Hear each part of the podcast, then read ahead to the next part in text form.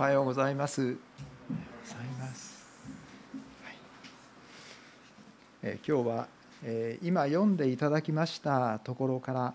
えクリスチャンの責任ということで、えご一緒に、えー御言葉を、え見ていきたいと思います。では、えー一言お祈りさせていただきます。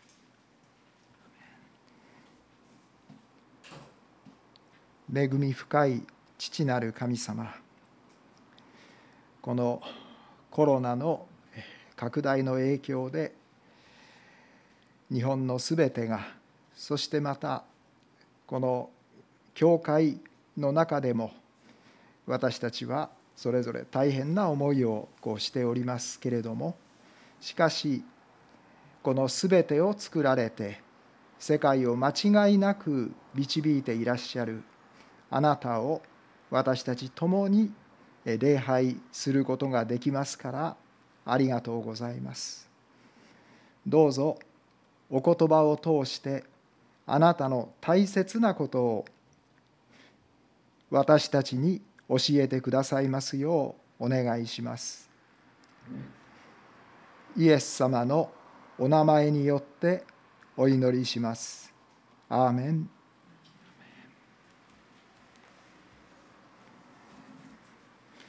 え前に、え私が知っていますある宣教師の方が、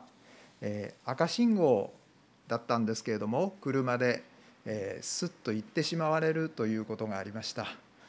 でその時に、えちょうど、え弓道をしておられる、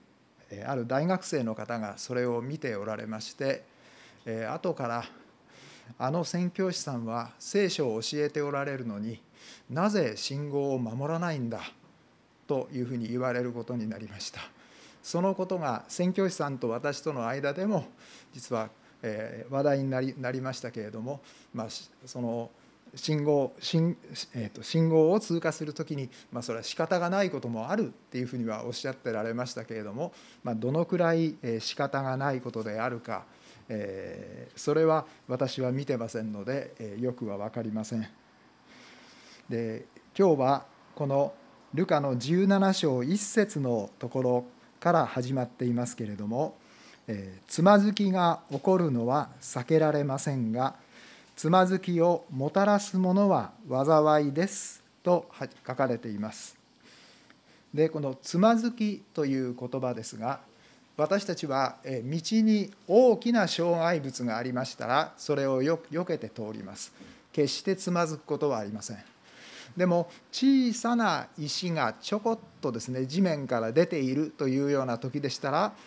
それに引っかかってこけてしまうかもしれません。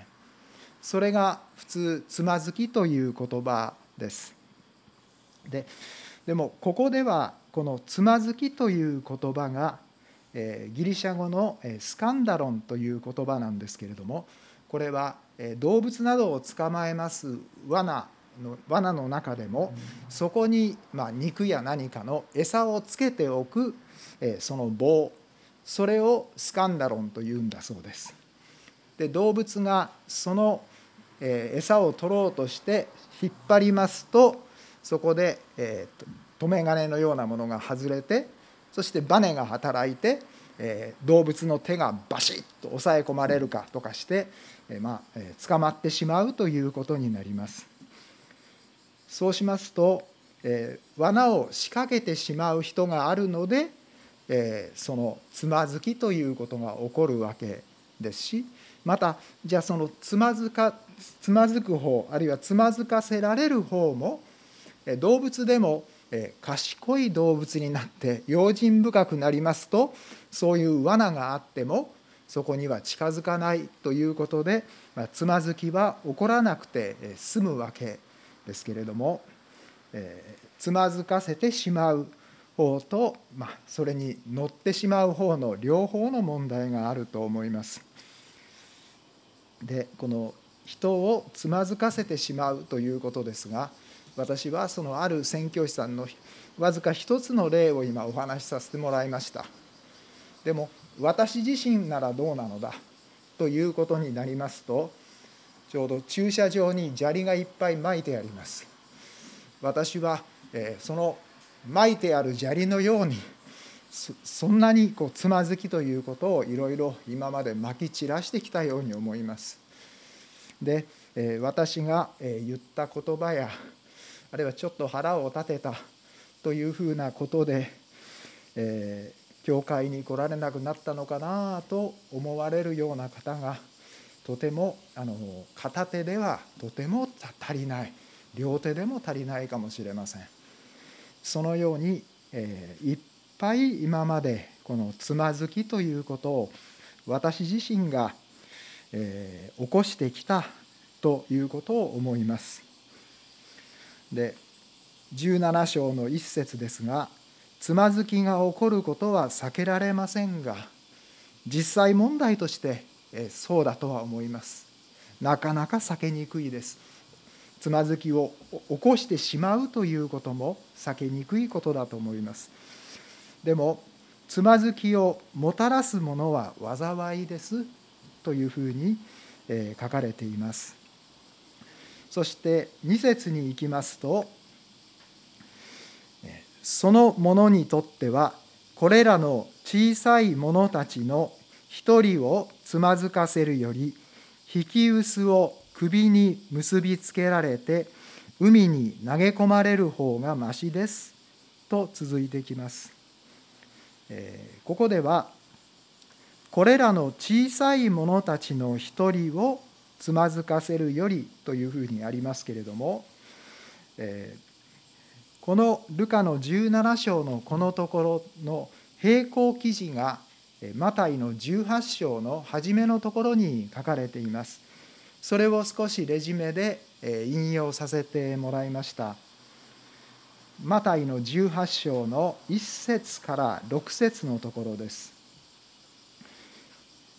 その時弟子たちがイエスのところに来て言った。天の御国では一体誰が一番偉いのですか？と、ままあ、尋ねます。弟子たちもこの時、よし、天の御国で私は偉いクリスチャンになってやるというふうな気持ちだったんだと思います。その時に、マタイ18章の2節では、イエスは一人の子供を呼び寄せ、彼らの真ん中に立たせてこう言われた。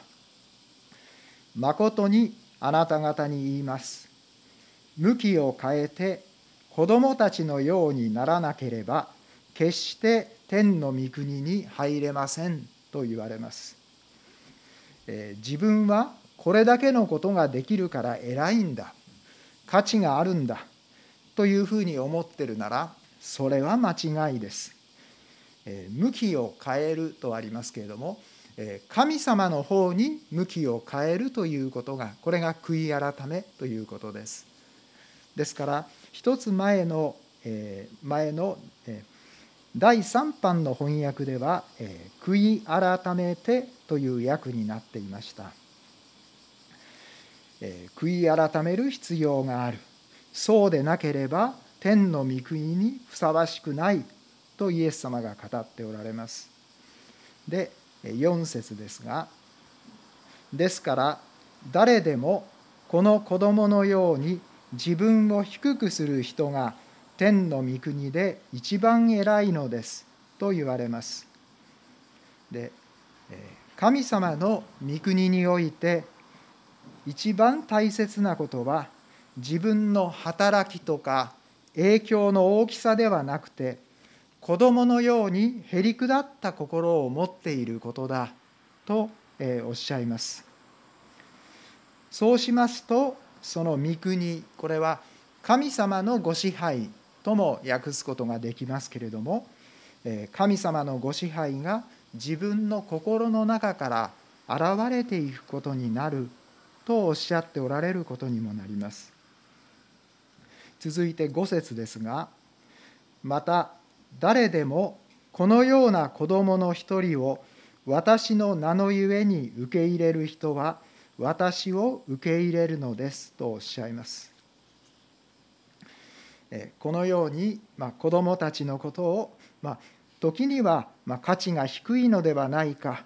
と思われてしまうようなこともあるでしょうけれどもそういう子どもたちの一人をイエス様が大切に思っておられる人なんだというふうに受け入れていきますならば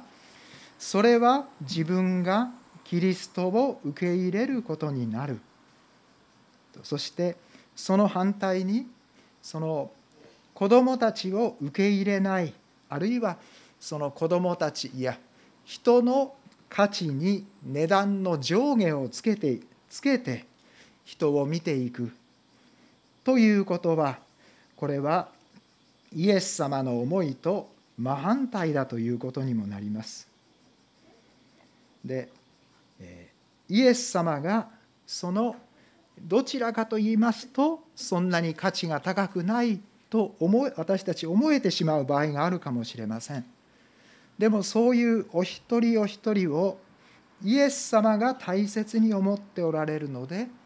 その人を大切な人として受け入れさせていただくそれがイエス様を受け入れることでそうするとイエス様が私のうちでご自身を表してくださるということになっていきます。この人には、この程度のことをしておいたらさせてもらってたらいいかなということではなく神様この人に今どのようにさせてもらったらいいですか？でそのように導いてください。あなたがどうぞ働いてください。という思いで私たちは人に接していかなければいけないということになります。ルカの17章に戻っていただきまして2節の中ほどですがこの小さい者たちの一人をつまずかせるより引き薄を首に結びつけられて海に投げ込まれる方がましですとおっしゃいます。この引き薄というのは当然、この穀物を、上から下へ通していくこう穴が開いています。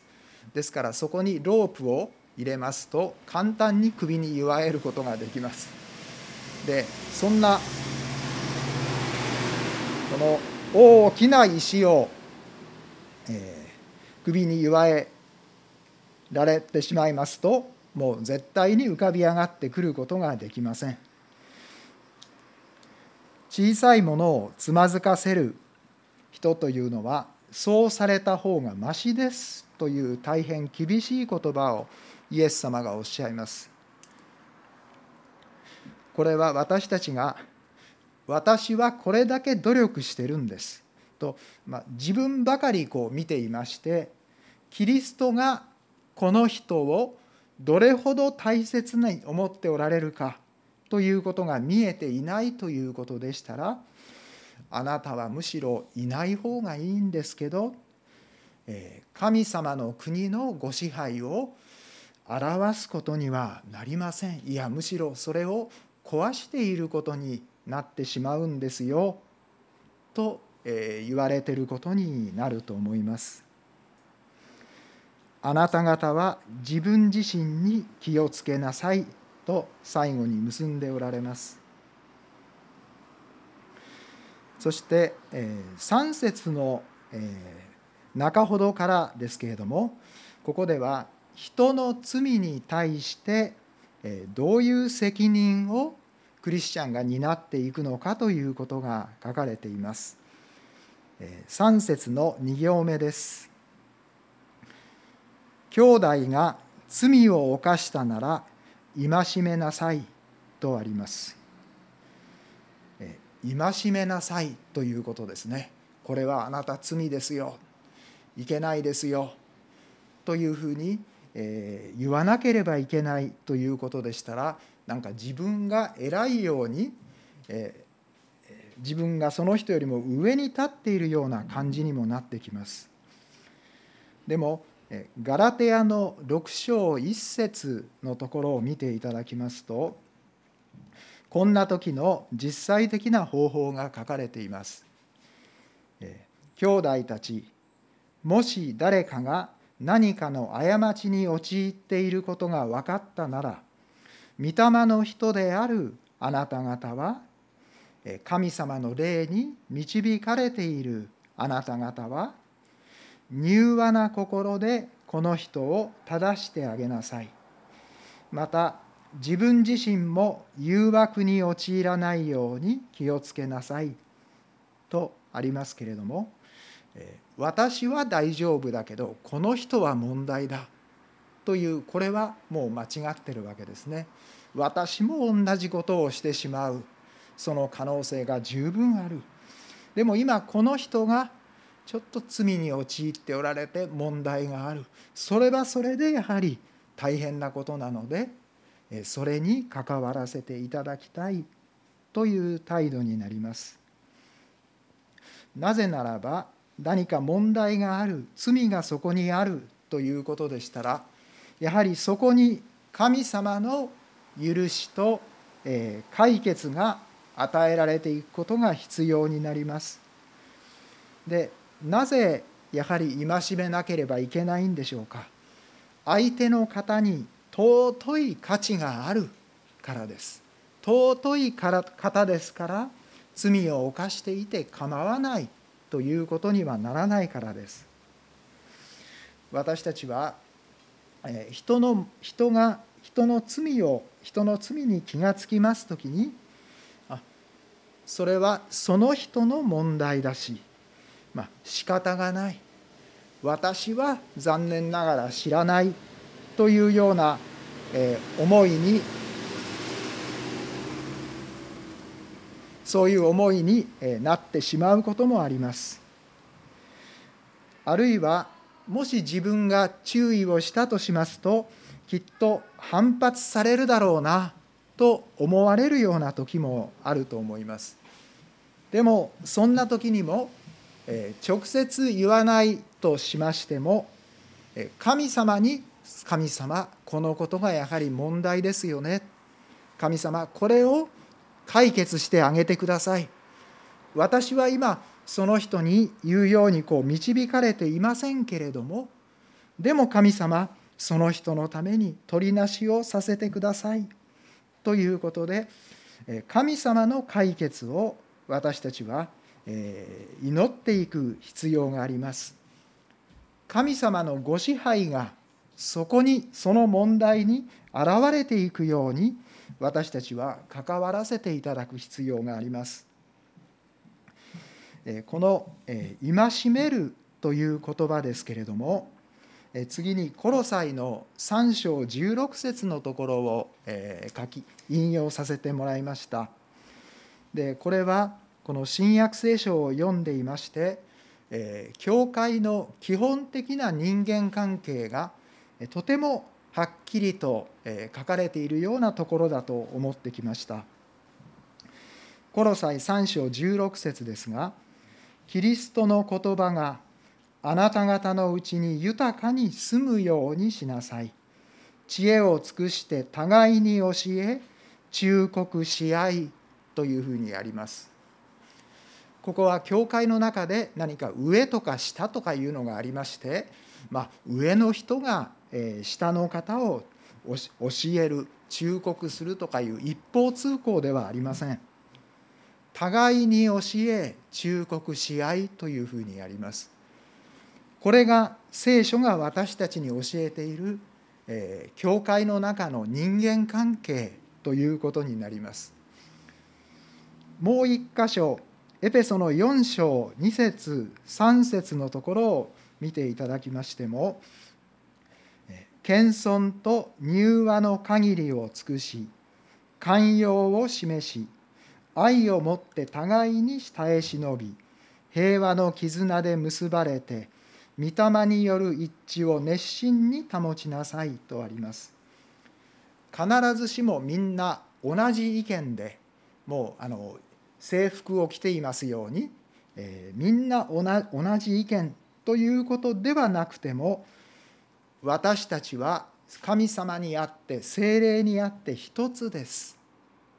ですから意見や賜物や能力やそれは神様がお与えになったそれぞれですけれどもでも私たちは御霊によって一つです。というその謙遜そして柔和な雰囲気の中でやはりこれは言った方がいいかな。と神様が導かれることは言っていくというのが教会の健全な人間関係の在り方だということを教えています。私自身も牧師になりましてからちょうど10年ぐらい経った頃ですけれども牧師会がありました時にいやそれはちょっと違うんじゃないかというえことをえその中心的な委員会では進めようとしておられました。ですからやはり、えー、互いに教え互いに戒めということがこれが聖書が私たちに教えているお互いの関係ですのでじゃあ私もちょっとそのところをやはり良くないと思うのでこういう理由で良くないということを少し文書にしましてその皆さんがおられる場でこうそれを発表させてもらうということをやりました。である先輩の先生はちょっとその委員会の権威を無視してるというふうなことも言われたこともちらっとありましたけれどもでもその委員会自体がそれを読んでくれましてそして「なるほどそうだ」という柔らかい心を示してくださいましていやそのことのためにもう一回集まろうなんていうあのことをしてくださいました。であの私もそんなふうにしましたし他の牧師の方々も何か、えー、そんなふうにされるようになっていきまして、えー、この教団の牧師同士の関係というのが、えー、上にはものが言いにくいということではなくて聖書から見てあるいはこれは正しいと思うことだったら正しいという理由を言ってそしてそれを発言すればその理由自身を理由が検討されて正しいかどうかということがみんなでそれが決められていくというそういう雰囲気になってきました。で私もあの他の牧師の先生方の本当にその柔らかい思いで全てを受け止めてくださるそういうことを本当に感謝しております。聖書はやはり罪があるならばそれは問題ですよというふうに祈られ、えそしてまたそして柔らかくやはり告げられそしてお互いに支え合うことができるというそういう雰囲気であるべきですよと教えてくれています。3節の、一番終わりのところですけれども「悔い改めるなら許しなさい」とあります。で大切なのはこの人が悔い改めて神様の方に向きを変えてそして本当に許され受け入れられていくということになります4節では「一日に7回あなたに対して罪を犯しても7回あなたのところに来て悔い改めますと言うなら許しなさい」とあります。でこれは何度でも何度人が罪を犯してもまた同じことですか？ということになりましても何度でも何度でもその人を許しなさいということになります。7回罪を犯したのにまだ6回分しか悔い改めごめんなさいって言いに来てない。あと1回残っている。なんていうことのためにこの4節があるわけではありませんね。コリントの13章というのは愛についての素晴らしいことが書かれているところです。でコリント第一13章の4節5節のところを、えー、ちょっと大事なところだけ書き抜きさせてもらいました。愛は寛容であり愛は親切ですと始まってきますそして人がした悪を心に留めずということですですからそれでもこの罪罪に対して戒めなさいというのはその罪が本当に許され解決されてむしろ祝福に変えられていくために決してその罪や悪を心にしくしくと止めているわけではありません。5節のところに進んでいきますとえここではえ神様に対してのクリスチャンの責任が書かれていると思います。まず5節6節のところですが人たちは主に言った私たちの信仰を増し加えてくださいということです。えここではこの人たちがまあ、真面目な思いではあったと思いますけれどもよしそれじゃあ、えー、大きな信仰を強い信仰を持つにはどうしたらいいのかとイエス様に尋ねていることになります。イエス様の答えは6節のところですが主は言われた。もしあなた方にからし種ほどの信仰があればこの桑の木に根元から抜かれて海の中に植われというならあなた方に従います。と、まあ、イエス様はとんでもないことをおっしゃってるようなんですけれどもここでは強い信仰でなくてよい小さな信仰で十分です。ただ自分の強い信仰を信頼するのではなくて神様を信頼しなさい。神様を単純に信頼していきなさい。小さな信仰で十分です。神はおっしゃったことをしてくださる。そして御心であることをしてくださる。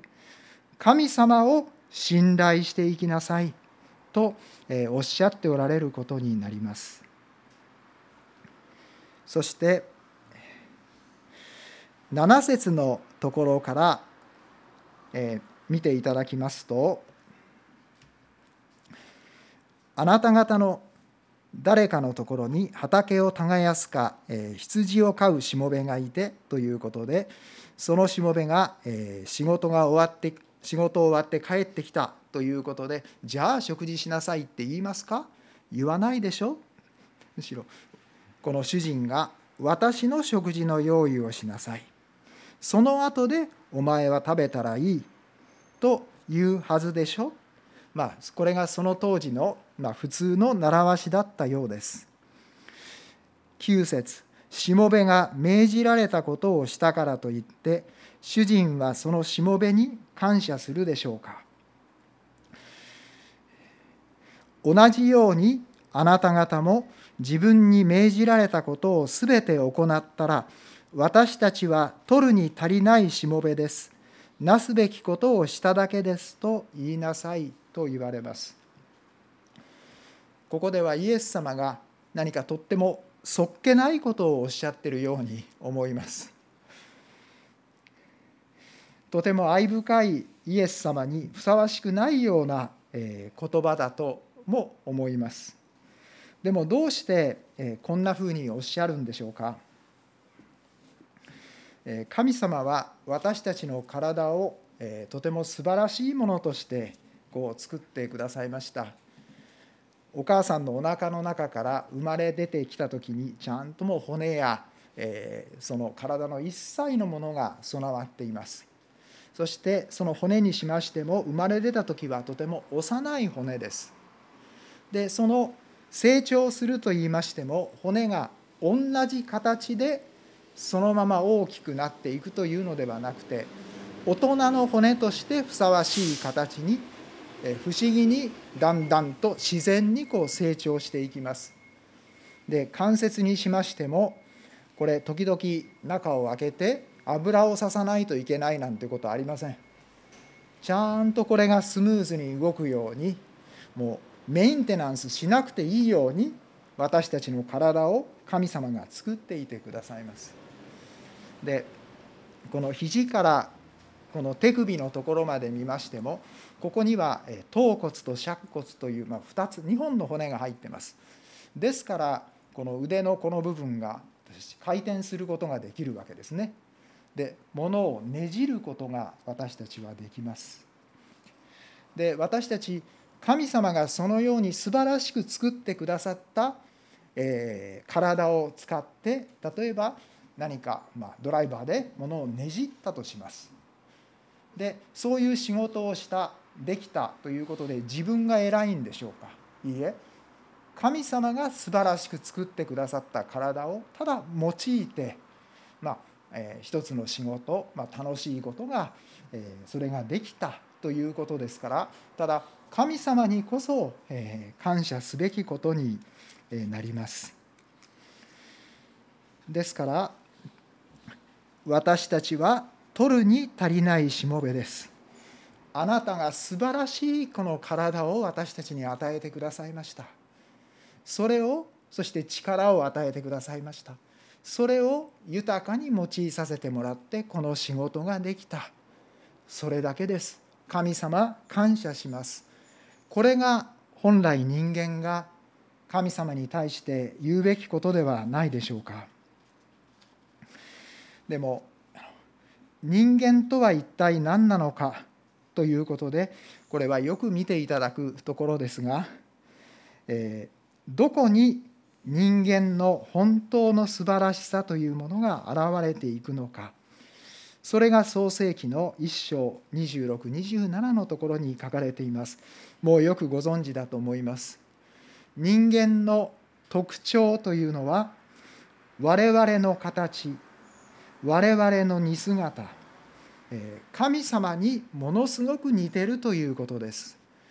どこが似てるんでしょう？体が体つきが似てるんでしょうか？もちろん違いますね。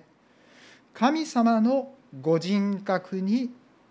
私たち人間ものすごく似てるということです。そしてその創世記1章27節の方に来ましても神は人をご自身の形として創造され神の形として人を創造しということですので神様の素晴らしいご人格がそのまま表されていくそれが私たち人間の本来作られた人間の本質だということになります私たちの肉体が素晴らしく動くように私たちを作ってくださっていますけれどもそれよりもっと大事なことは神様の素晴らしいご人格がそのまま現れていくものとして私たち人間を作ってくださっているということになります。でその私たち人間にとってまず一番大切な変化というのは人がイエス・キリストを信じて罪が許されて救われるという変化です。それがヨハネの3章16節のところには書かれています。神は実にその一人子イエス様をお与えになったほどに世を私たちを愛された。それは御子を信じる者が一人として滅びることがなく永遠の命を持つためであるとあります。イエス様を信じるまでには、えー、自分が良いと思うように要は自分の、えー、味方で人間としての味方で生きていくしかありませんでした。また人間としての力を出していくしかありませんでした。でもイエス様を信じたその時から永遠の命神様の命をいただくものになりました。ですからこの時から神様の命が心の中で、えー、ありありと現れていくようにこうなりました。で、今週の聖句としてエペソの2章10節のところを書かせてもらいました。実に私たちは神の作品であってです。つまり神様ご自身が私たち一人一人をご自身の神様ご自身の素晴らしい形になるように作っておられます。それが神様にとって一番大切なことです。そして良い行いをするためにキリストイエスにあって作られたのです。イエス様を信じたその時からイエス様の御形に私たちを作ってくださるということが始まっていきました。神は私たちが良い行いに歩むようにその良い行いをあらかじめ備えてくださいましたと書かれてますけれども神様今私はこの人にどうさせてもらったらいいでしょうか。あなたが備えてくださっているその言葉をその行いをどうぞこの人に対して語りまた行わせてください。と私たちは祈っていったらよいということになります。今日はクリスチャンの責任ということで見ていただきました。大切なことは私たちがベストを尽くすいいえ違います。神様ご自身の素晴らしさが私そのまま私たちを通して表されていくということです。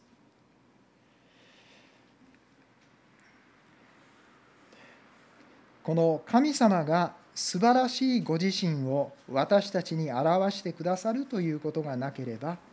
これはクリスチャンの奉仕というのはキリストを表全てがキリストを表すためのものですけれどもキリストを表すということがなくなってしまいます。自分のベストを表しているというところにとどまってしまいます。私たちは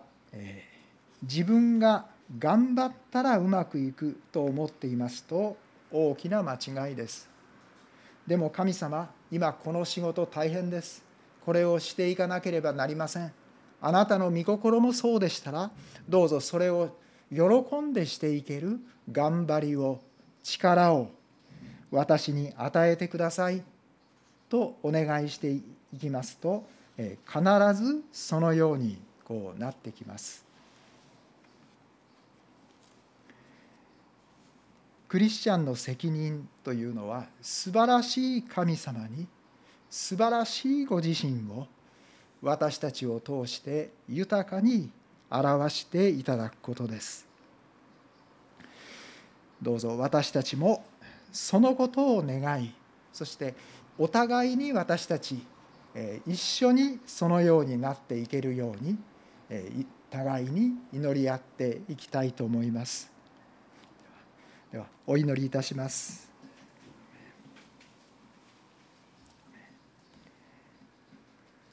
父なる神様あなたは私たちを素晴らしいものとして作ってくださいました。私たちがまだまだ気づいていないあなたご自身の素晴らしいご人格それをあなたは地上で私たちが表していくことを願っていてくださいます。どうぞ私たちをそのように導いてください。また今求道しておられるお一人お一人もあなたが救いとそしてイエス様ご自身のご人格を表していく喜びを表していくその素晴らしい姿へとどうぞ私たちすべてを導いてくださいますようお願いします。イエス様のお名前によってお祈りします。アーメン